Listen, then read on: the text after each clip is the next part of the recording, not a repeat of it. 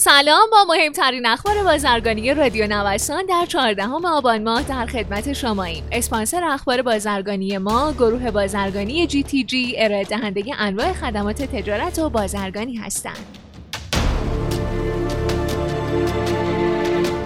بانک مرکزی مکلف 24 ساعته کد رهگیری واردات در مقابل صادرات صادر کنه. بر اساس تصمیمات اتخاذ شده در جلسه مشترک وزارت سمت و گمرک ایران که در اون نمایندگان بانک مرکزی هم حضور داشتند بانک مرکزی مکلف شده تا ظرف مدت 24 ساعت کد رهگیری واردات در مقابل صادرات خودش و غیر وارد کنندگان رو صادر کنه.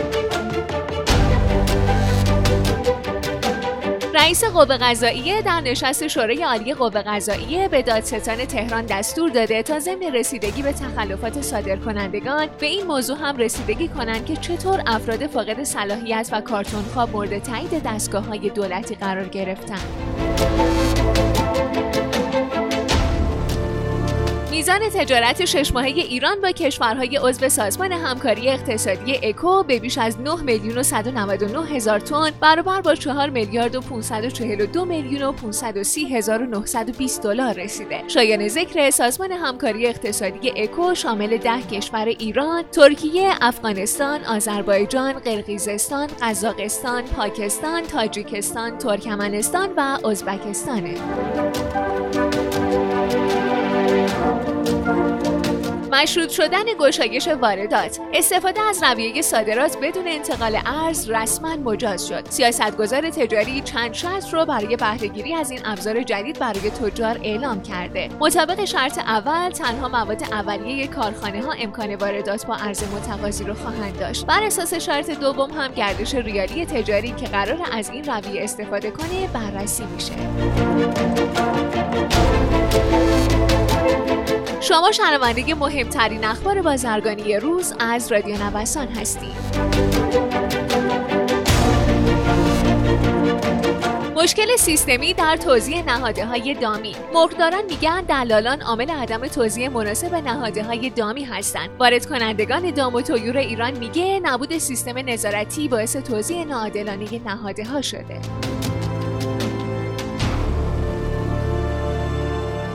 توزیع سی هزار تن برنج وارداتی. به گفته که دبیر ستاد تنظیم بازار مقرر شده سی هزار تن برنج وارداتی از محل ذخایر کشور در سطح استانها با قیمت 17 هزار تومان برای فروشندگان و 18 1500 تومان برای مصرف کننده توزیع بشه. در همین حال گفته میشه بخشی از کالای رسوبی در گمرک در همین هفته با حداقل تشریفات ترخیص میشه. همچنین تا آخر هفته مشکل روغن خوراکی هم حل میشه.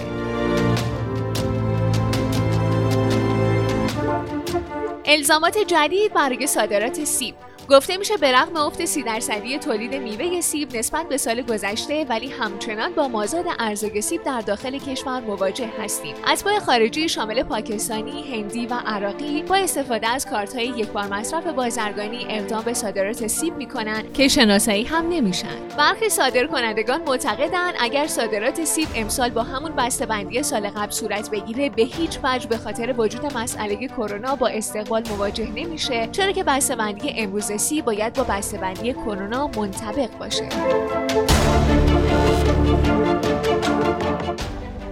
معاون وزیر سمت میگه اگر واردات با ارز متقاضی آزاد بشه شروطی خواهد داشت و به این صورت آزاد آزاد نیست که هر فردی کالای خاص رو وارد کشور کنه. بانک مرکزی برای بررسی افرادی که ادعای ارز متقاضی برای واردات دارند نظام کنترلی ایجاد می‌کنه. حسابهای ریالی افرادی که ادعاهای ارز متقاضی دارند بررسی میشه.